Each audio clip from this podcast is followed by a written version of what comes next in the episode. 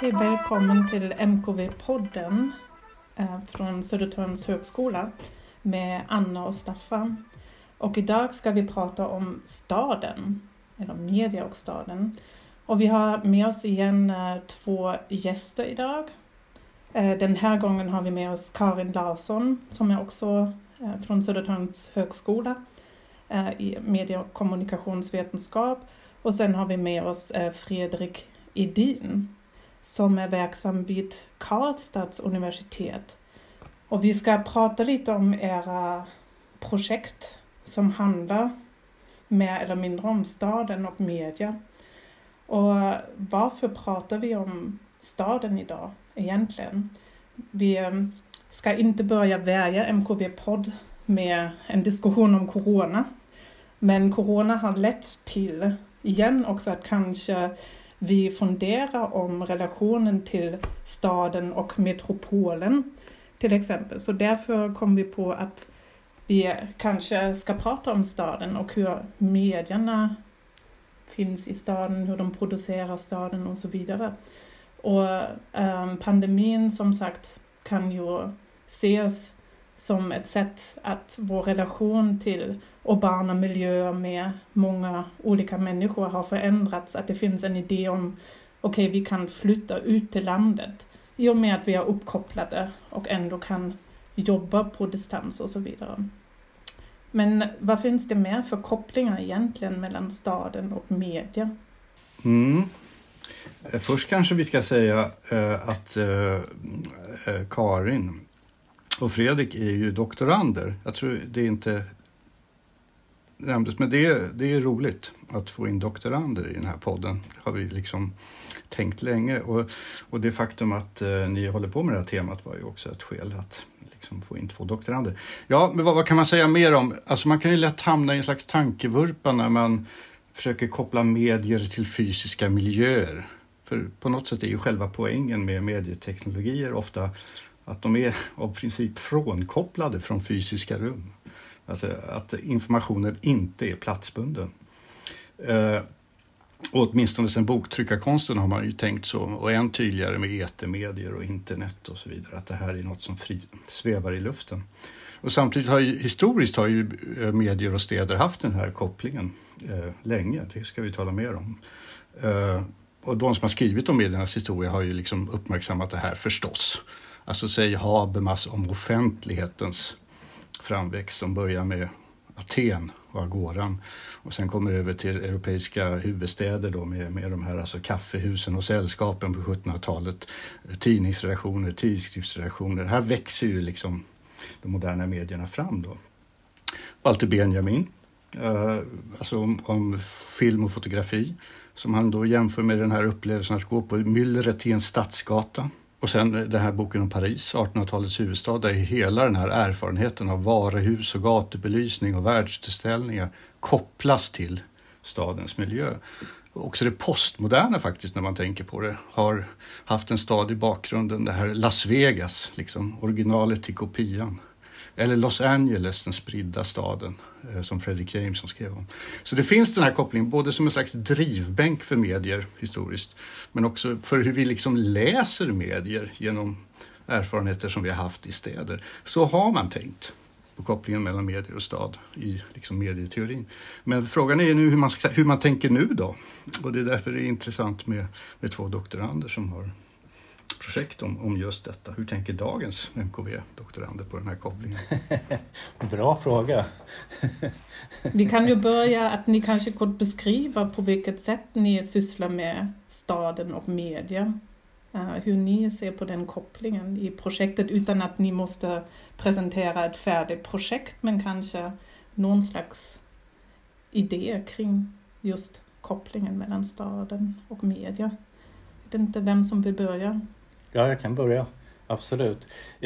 Min forskning handlar ju om tid först och främst. Så att mina medier är klockor och kalendrar och så kallade logistiska medier först och främst. Även om jag också tittar på olika typer av nätverk och uppkopplingar och sådär.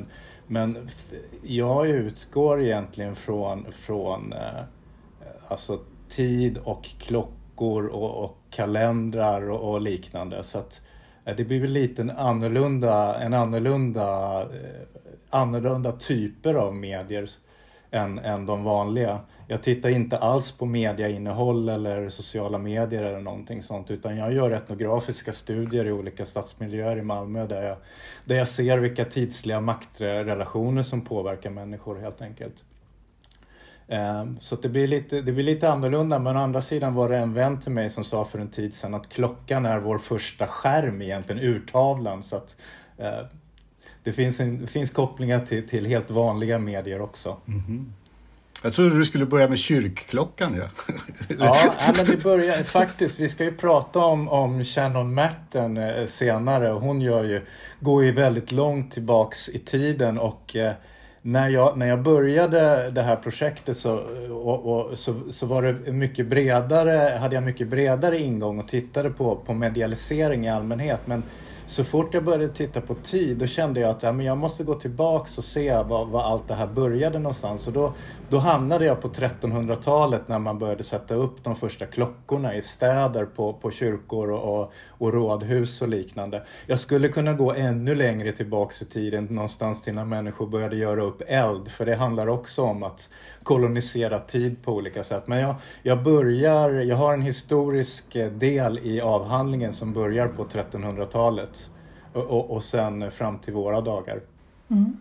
Och du nämnde redan några begrepp som vi kanske behöver reda ut lite sen. Logistiska medier, medialisering och sånt. Men Karin, vill du berätta vad ditt projekt handlar om? Ja, mitt projekt handlar om smarta städer. Och i synnerhet en smart stad som ska byggas utanför Moskva. Som heter Rublyovo-Arkhangelskoye. Jag har tränat ganska mycket på det här uttalet. Jag tränar på det än. Och det här ska vara liksom en framtidens stad. Den ska vara bekväm, den ska ge livskvalitet. Och den ska vara liksom, ha otroligt mycket så inbäddade teknologier. Och jag försöker studera den här staden, men jag brottas också lite med liksom vad jag egentligen tycker är intressant med den smarta staden. För samtidigt tycker jag också att den smarta staden som idé, att den här liksom sömlösa, automatiserade, förutsägbara datastaden känns väldigt tråkig. Och jag tänker att en förutsägbar stad är väl ingen stad. Så jag brottas lite med hur jag ska ta mig an det här.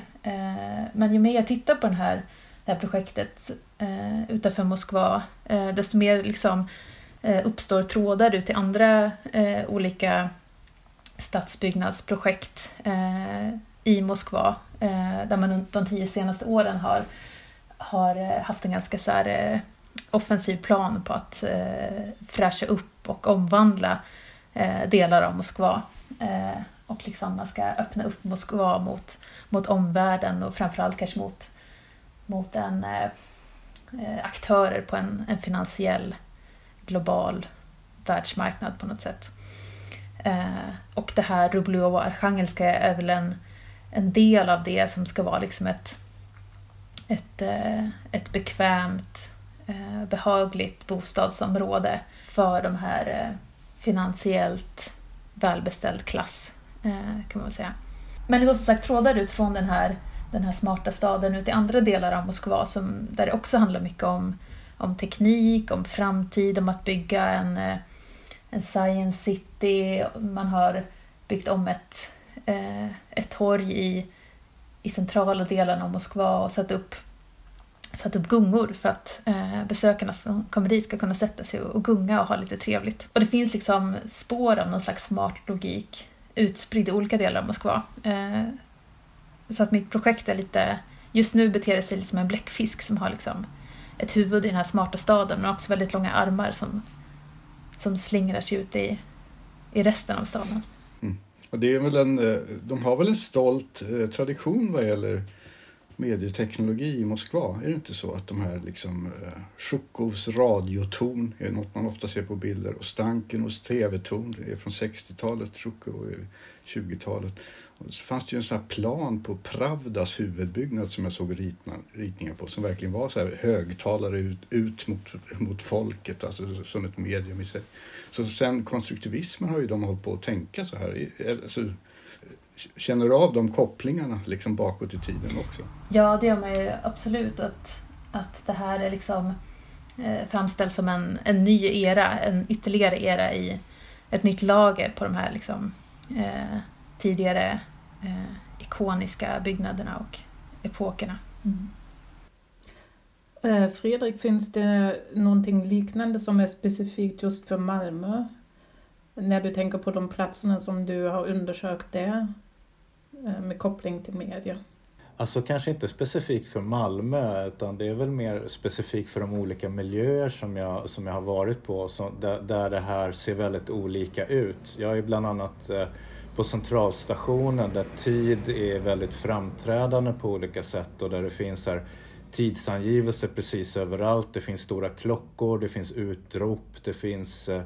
Jag har till och med konstaterat att en gång om dagen kan man lukta sig till ungefär vad klockan är när restaurangerna som serverar lunch drar igång. Men sen är jag också på ett köpcentrum som heter Triangeln, där det helt saknas tidsangivelser överhuvudtaget. Där man försöker skapa någon sorts icke-tid genom att inte alls påminna om varken vad klockan är eller vad det är för... tid på dygnet eller vad det är för årstid. Fönstren är så här, belysningen är dov och fönstren är förtäckta, så att det egentligen så handlar båda två de här platserna om att kontrollera människors tid, fast man gör det på ena stället genom att bomba människor med olika medierade tidsbudskap, och på andra stället gör man det genom att inte alls berätta om det. Alla köpcentrum är ju byggda efter modellen är moderna kasinon, där det också är meningen att man ska helt glömma bort tiden och sitta och spela så länge som möjligt. Så att det är nog inte någonting specifikt med Malmö. Däremot ser tiden väldigt olika ut på olika platser i Malmö, och jag tror att det är... Jag har gjort en del jämförande när jag varit i andra städer. Jag har varit i Köpenhamn och Berlin och Stockholm, så har jag tittat på hur det ser ut där. Och det är snarare att städer kanske liknar varandra, men att det kan skilja väldigt mycket mellan olika platser i städer snarare än mellan städer. Mm. Alltså att det blir en slags modell. Alltså på samma sätt som kanske också hela Smart City-idén kan bli som en schablon som ska... Alltså en stad ska anpassas till, kanske snarare tvärtom, att de smarta tekniklösningarna ska anpassa sig till någon stad. Eller Karin? Ja, precis. Alltså den smarta staden inom liksom, vad ska man säga, techsvängen kan man väl säga att den framställs som ett koncept som kan implementeras i vilken stad som helst, och att egentligen inte heller behöver vara en stad som är smart, utan nu finns det liksom... kommer initiativ med den smarta byn till exempel. Så att själva storleken på staden eller på samhället eller bebyggelsen spelar egentligen inte så stor roll. Det finns ju också en skala som går från liksom, den smarta staden och ner till det smarta hemmet till exempel. Men den smarta staden framställs ju mer som ett verktyg i sig, eller jag brukar... tänka att den smarta staden är inte en plats på en karta, utan den smarta staden är kartan i sig. Och på så sätt så är den ju väldigt, om vi pratar om att medieteknologier gör att dagens förankring kanske i tid och rum luckras upp, så är den smarta staden kanske ett väldigt tydligt exempel på det. Att det spelar inte stor roll var en stad ligger eller vilken stad det är. Allting kan bli smart. Mm. Men det är väl också så att samtidigt som det luckras upp så får det nya former och ny organisation, och också en känsla av center och periferi och så, som utgår från själva teknologin, är det inte så också? Att det liksom etablerar en ordning. Jag tänkte på det här du sa, Fredrik, om logistiska medier som just etablerar tid och rum liksom, utifrån sina protokoll. Precis, jag hade en föreställning om vad medialisering var när jag började det här projektet, och den har sakta men säkert förändrats, och nu ser jag det precis som, som en process där som gör både tiden och rummet förhandlingsbar på något vis. Att så här, vad som helst kan vara arbetstid eller fritid, utan det handlar bara om att man förhandlar om det här och att det är, alltså den som har den styrkeförhållandena avgör egentligen vad som är vad. Att medialisering kan till exempel, jag gör ju fältstudier också på kaféer där det sitter väldigt många människor och arbetar, och där har ju medialiseringen gjort att det här är helt plötsligt en möjlig arbetstid där man kan sitta och ha Zoom-möten på universitetet. Jag har sett arkitekter som sitter där och har små konferenser, jag har sett telefonförsäljare sitta och arbeta från kaféet, och det är ju de här medieteknologierna som har gjort det här möjligt på något vis. Och en del sitter där frivilligt som jag själv som går ner och jobbar lite på ett café, medan jag träffar telefonförsäljare som sitter och jobbar där, och de jobbar där för att de inte erbjuds något kontor av sina uppdragsgivare. Så att det som jag ser att de här medieteknologierna gör är just att förvandla rum och tid till någonting som där det pågår ständig förhandling om vad innehållet ska vara. Men och samtidigt, alltså jag tänker tillbaka det som Karin pratade om, att det är också en slags standardisering.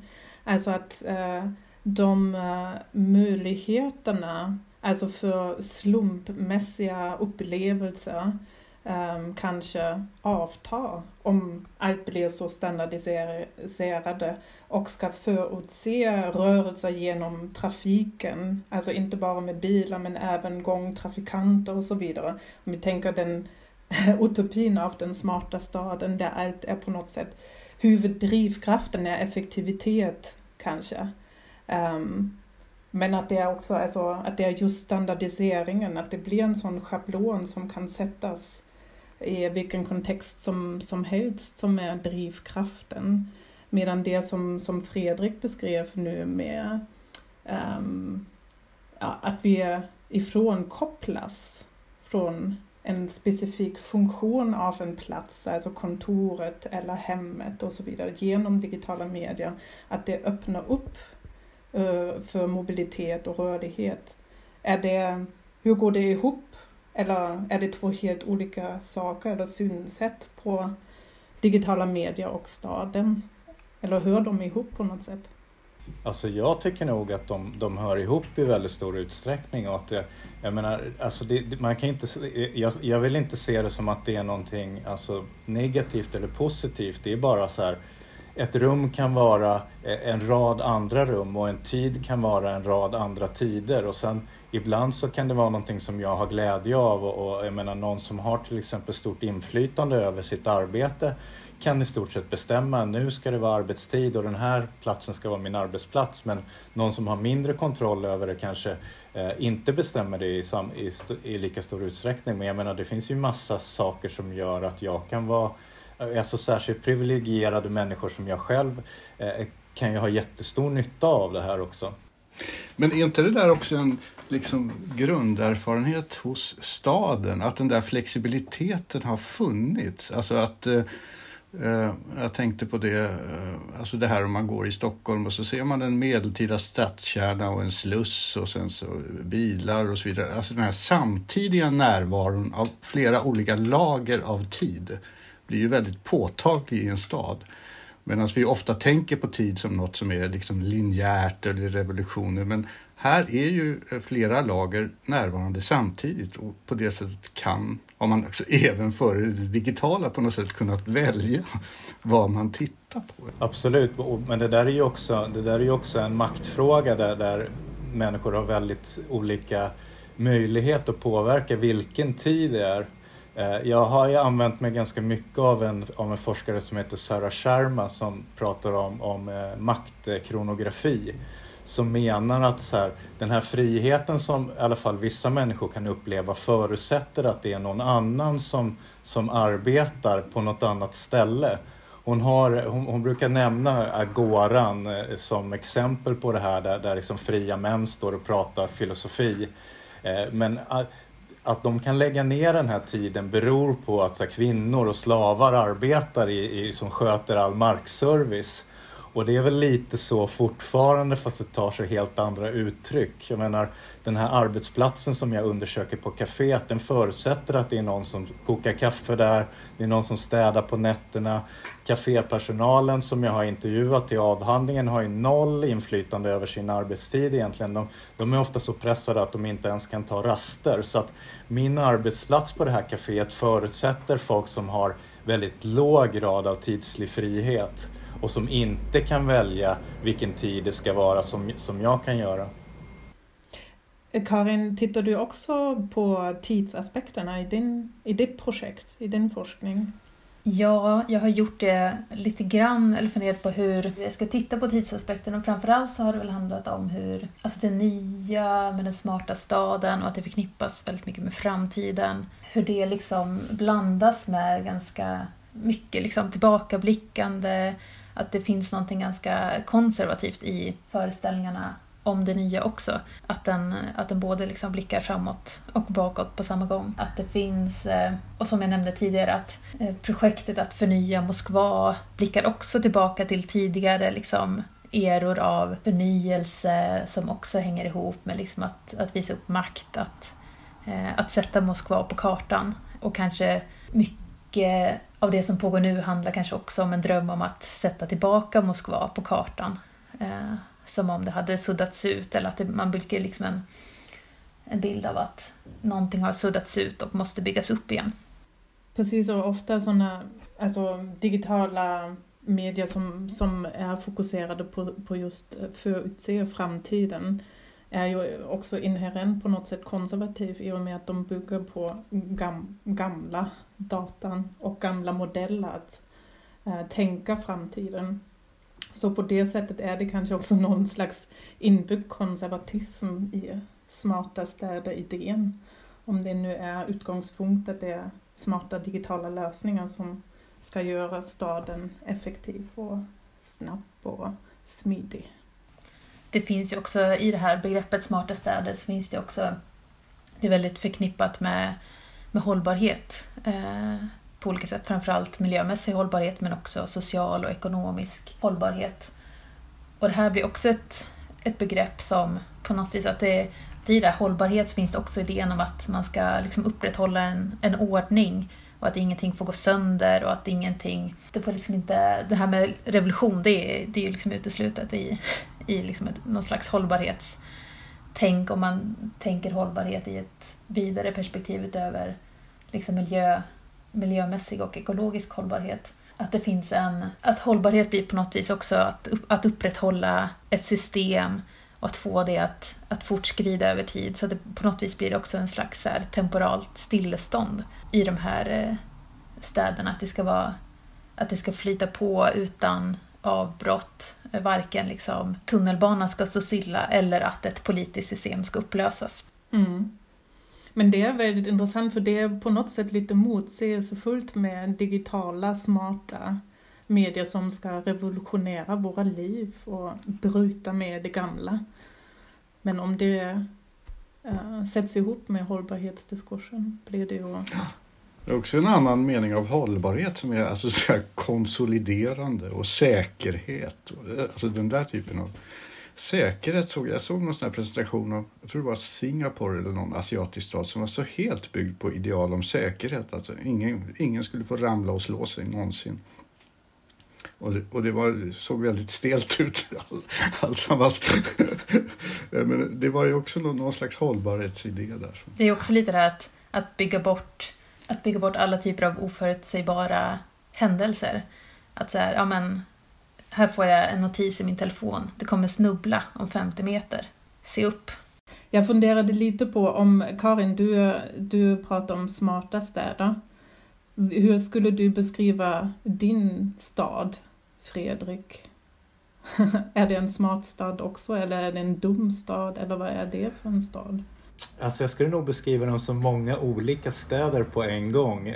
Malmö försöker ju gärna måla upp sig som att så här industrialismen är över och vi är den postindustriella staden där alla jobbar med att koda dataspel ungefär.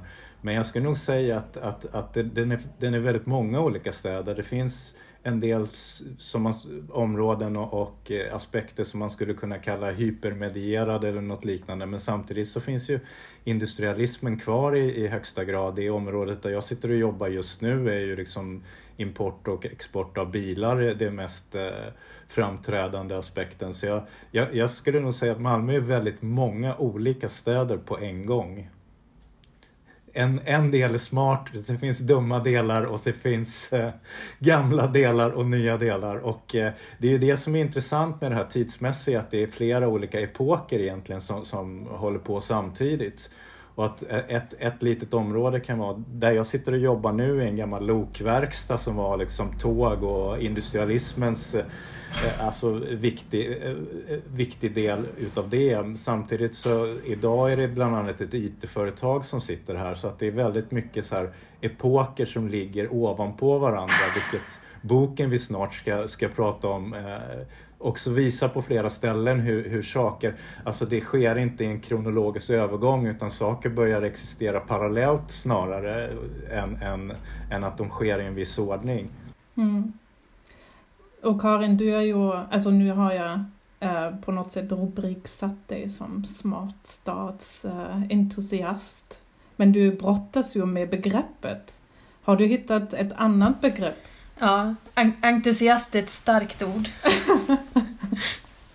Men alltså, eller finns det ett annat sätt att beskriva staden? Eller du har ju pratat om det med tentaklar av smartness som tar sig ut från just det området som ska bli den smarta staden. Eller försöker du få andra sätt att beskriva det som pågår? Eller tycker du att det är ett sätt att utgå ifrån att försöka jobba med smart stad som begrepp? Eller är det begränsat din syn på det du tittar på, de fenomen? Jag tycker att det är både och. Att ena stunden så tycker jag att det känns som ett oerhört platt och svårarbetat begrepp, att det är på något vis ganska statiskt, särskilt som jag inte är egentligen kanske så himla intresserad av liksom digital teknik och data typ, men snarare intresserad av vad som händer när det här, någonting som jag uppfattar som väldigt statiskt möter någonting som jag uppfattar som väldigt levande som en stad, och vad som händer i det här mötet och vad kanske staden går miste om. Men förstås också säkert kan tjäna på. Det är ju inte bara liksom det här att smart teknik tar bort allt som är spännande och oförutsägbart i en stad, utan den gör ju också så att saker faktiskt fungerar och så att signalsystemet i tunnelbanan kan fungera så att inte tågen krockar, och det är ju ganska tacksamt. Jag vet inte om det är produktivt med begreppet smart stad eller snarare begränsande. Jag tycker att det är alltså att den här den smarta staden, den skaver på ett sätt som är ganska produktivt för mig. Som jag håller på nu så blir det som att jag slår liksom öglor runt den här smarta staden i Moskva som liksom leder ut i andra delar av Moskva, i andra byggen och i andra projekt. Men sen kommer jag tillbaka till det här bostadsområdet längs Moskvaflodens strand. Ska vi gå över till den bok vi tänkte tala om då, för där finns ju den här, alltså hennes ingång där, och vi talade om Shannon Matterns bok som heter Code and Clay, alltså koder och lera, 5000 år av urbana media, och ingången är väl där lite för henne att städer var inte dumma för det digitala så att säga, utan städer har alltid handlat om informationshantering. Ja, precis. Så nu är vi i segmentet Vi läser. Och där tänkte vi egentligen bara höra, både med dig Karin och Fredrik, hur ni läser den här boken. Vad är det som ni har tagit med er? Och Shannon Mattern hon har ju en bakgrund inom MKV, alltså mediekommunikationsvetenskap, men nu är hon professor i antropologi. Så det är också lite mer, kanske interdisciplinärt sätt att se på kopplingen mellan stad och media. Men ja, vad är det huvudpoängen som ni har tagit med från läsningen?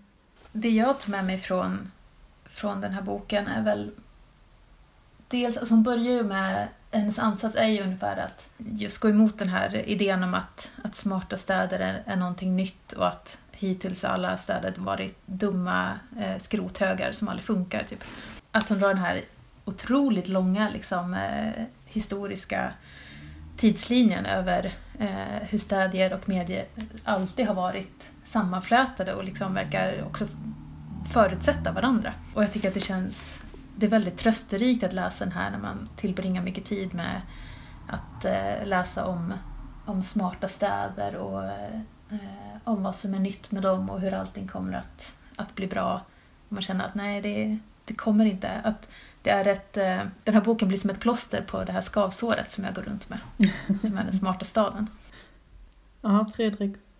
Ja, är din lösning? Alltså jag kände ju när jag läste den här, jag läste först en bok av henne som heter Deep Mapping, The Media City eller någonting, som ett ganska tunt häfte där hon presenterade hela den här mediearkeologiska genren på något sätt, och jag kände bara att det var liksom att det var liksom som en pusselbit som saknades inom medieforskningen. Att det var så här, vi pratar väldigt mycket om innehåll, ibland om publiken, men aldrig om själva liksom medierna som fysiska medier, och sällan med den här historiska tillbakablicken att de verkligen som går flera tusen år tillbaka i tiden. Och jag kände direkt att det här måste jag ju också göra på något sätt. Om jag håller på med tid så här, var hamnar jag då? Och jag hamnade på just som jag sa på 1300-talet. Det hade säkert kunnat gå tillbaks ännu längre än så. Men bara sådana här fenomen som man inom medieforskning pratar om, till exempel det här som kallas ibland location awareness, att våra mobiltelefoner sänder hela tiden ut signaler så att man vet liksom, vi blir placerade i rummet av de här signalerna. En tidslig motsvarighet till det skedde ju just på 1300-talet när någon sätter upp en klocka och vips placerar alla i klockans närhet i tiden. Det blir en sorts autopositionering i tiden som är liksom 800 år äldre än autopositioneringen i rummet. Och det är sådana saker tror jag att jag kanske inte ens hade upptäckt om det inte vore för det här perspektivet som hon och andra mediearkeologer erbjuder. Det finns en motsvarighet. Jag gillar de här just långa kedjorna. Här är vi idag. Vi är här för att vi varit här innan, och så går man tillbaka i tiden. Och det finns ju andra medieforskare som kanske spårade inte i tiden, men att man till exempel ser, här har vi en mobiltelefon, den är sammansatt i den här delen av världen, den är ritad här, den bygger på att någon barn har grävt fram mineraler i en gruva någonstans, så att det blir liksom, allting är långa kedjor antingen i tid eller rum. Så att jag gillar just det här att man inte nöjer sig med vad vi har liksom för. Särskilt som som jag sysslar med etnografisk forskning, att man inte nöjer sig med vad man kan observera, utan man börjar fundera på så här, hur har det hamnat här tidsligt? Hur har det hamnat här rumsligt? Och det öppnade ett helt nytt sätt för mig att se på media, medieteknologier, medialisering och liknande. Jag säger någonting om det där begreppet mediearkeologi eller lite mer, för en av sakerna är väl just den här materiella inriktningen liksom, på saker som lera och cement och vad det nu kan vara som har varit en slags grundmateria. En annan återkommande tråd är väl den här just avståndstagandet från den linjära historieuppfattningen, att man tänker att saker kan samexistera i olika lager av tid då. Så det finns ju också den här medier som miljö, alltså ett mycket bredare mediebegrepp helt enkelt. Man kan börja tala om kyrkklockor. Och då kan man ju också inse att alltså en stad runt EU för 5000 år sedan inte bara byggdes av lera, utan de skrev på lertavlor. Alltså att här finns den konkreta kopplingen väldigt tidigt då, och sen följer det framöver. Så det är väl sånt mediearkeologer håller på med som samlas ihop i den här boken. Den här boken kom 2017 ska vi kanske säga, så den är ganska nyutkommen, men samlar sånt som hon har hållit på att skriva det sista decenniet om olika typer av kopplingar mellan medier och urbanitet. Ja, precis, jag har också som favoritmening det i slutkapitlet där hon säger att alla städer genom tiden har always already been data and dirt. Alltså att det, den idén om att det finns, har alltid redan funnits vissa medieaspekter i städerna. Om det nu är samma material som används för att producera media och staden, eller om det är den där sammanflätningen av byggnader och begränsning av medierna. Att radion inte kunde nå ut på grund av vissa byggnader, eller där måste masterna omplaceras och så vidare. Att det inte alltid är den där synkrona, vänliga ihopflätning av media och staden, men att det ibland också går emot.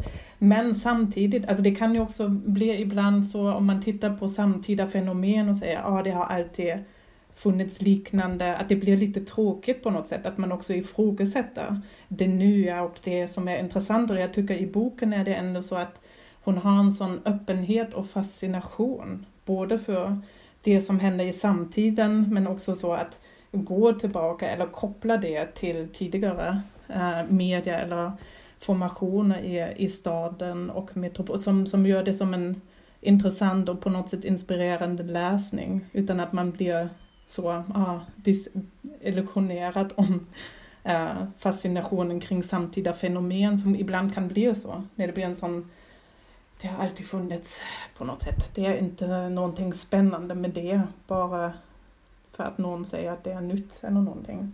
Så det tycker jag är kul med boken. Att det är ändå en öppenhet och fascination. Och en annan sak som öppnas upp är ju lite det här, liksom att de tittar mycket på det taktila eller på ljud. Och så, alltså att man inte är så fixerad vid det här visuella som mycket av medieforskningen var. Utan det kan ha, inte minst ljudlandskapen i städer har nu mycket beskrivningar av dem, och som hör till den här vidgningen av mediebegreppet. Ja, det är också en fascinerande grej. Jag har tittat en del på lukt och tid. Att så här, lukt är väldigt så här stark.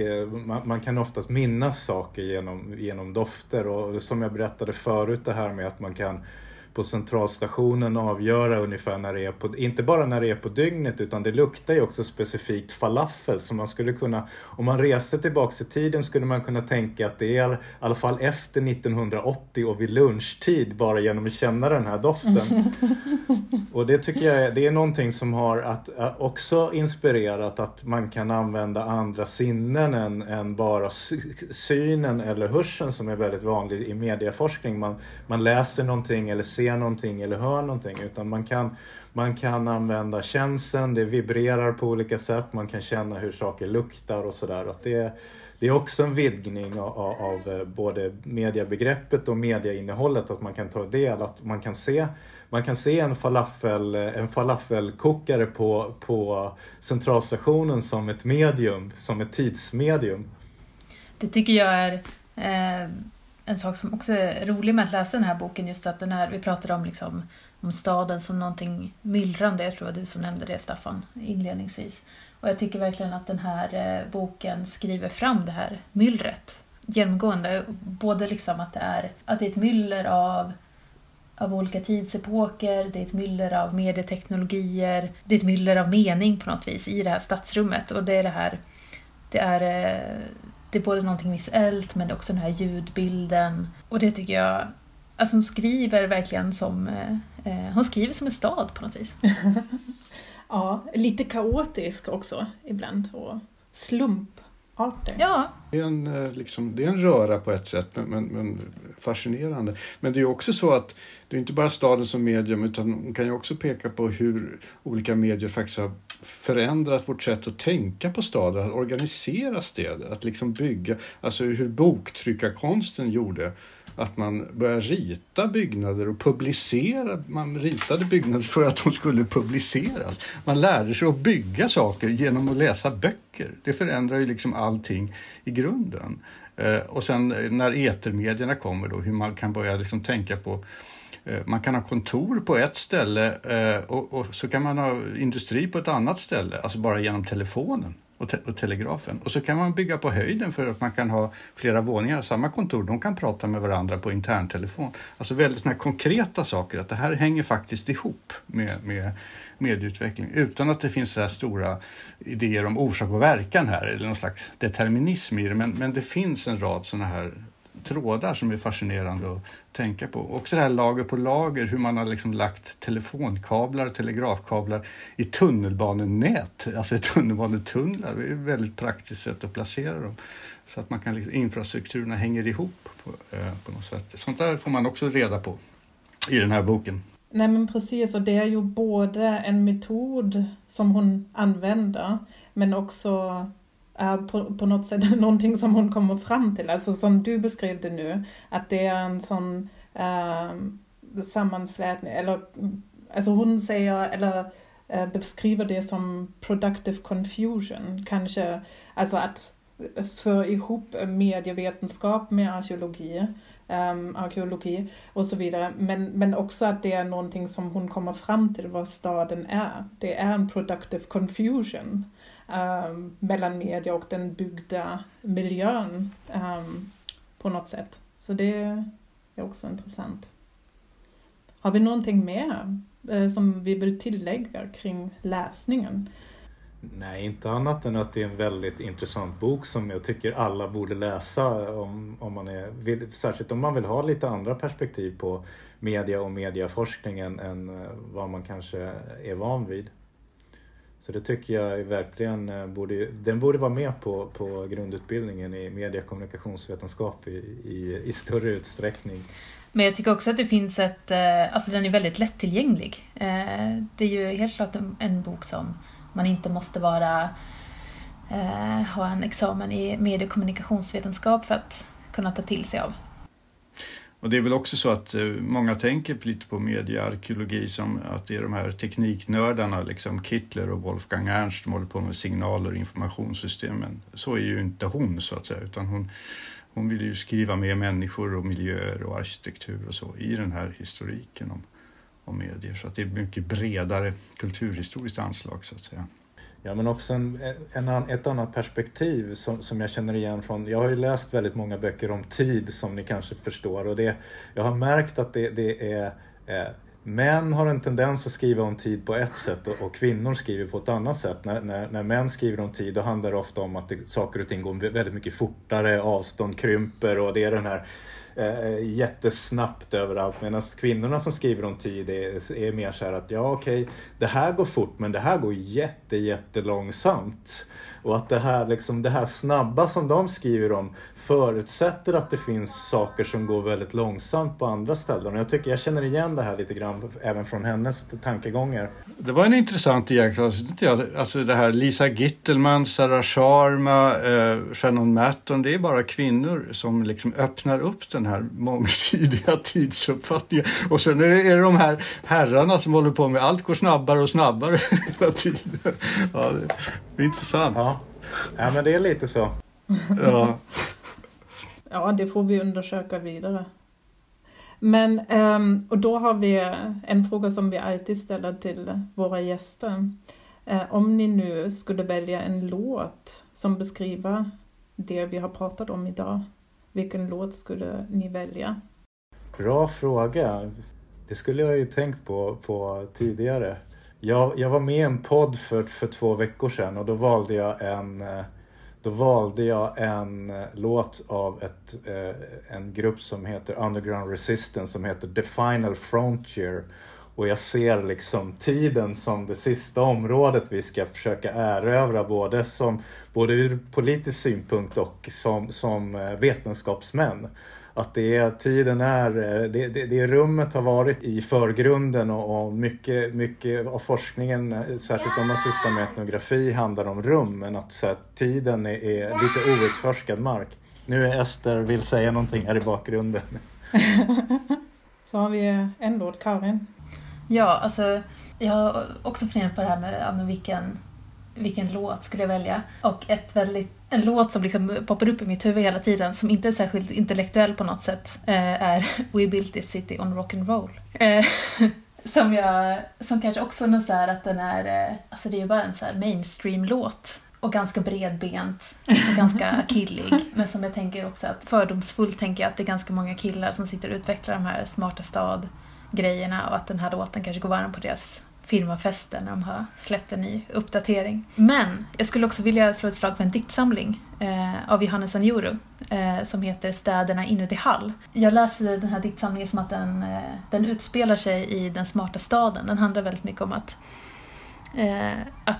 kanske inte ha tillgång till staden och att liksom röra sig helt sömlöst genom den, utan snarare att brottas med olika typer av kategoriseringar, inlåsningar, begränsningar och att röra sig genom den smarta staden men från andra hållet på något sätt. Mm. Är det någon specifik dikt? Nej, alltså den är ju 350 sidor långdikt kan man väl nästan säga. Men det finns ett stycke på sidan 316 där han bland annat skriver: de nya städerna byggs inte av händer utan av att händer visas upp i burkar, på skärmar, av att man talar om händer, armar. Och lite längre ner: den här maskinen heter gåta.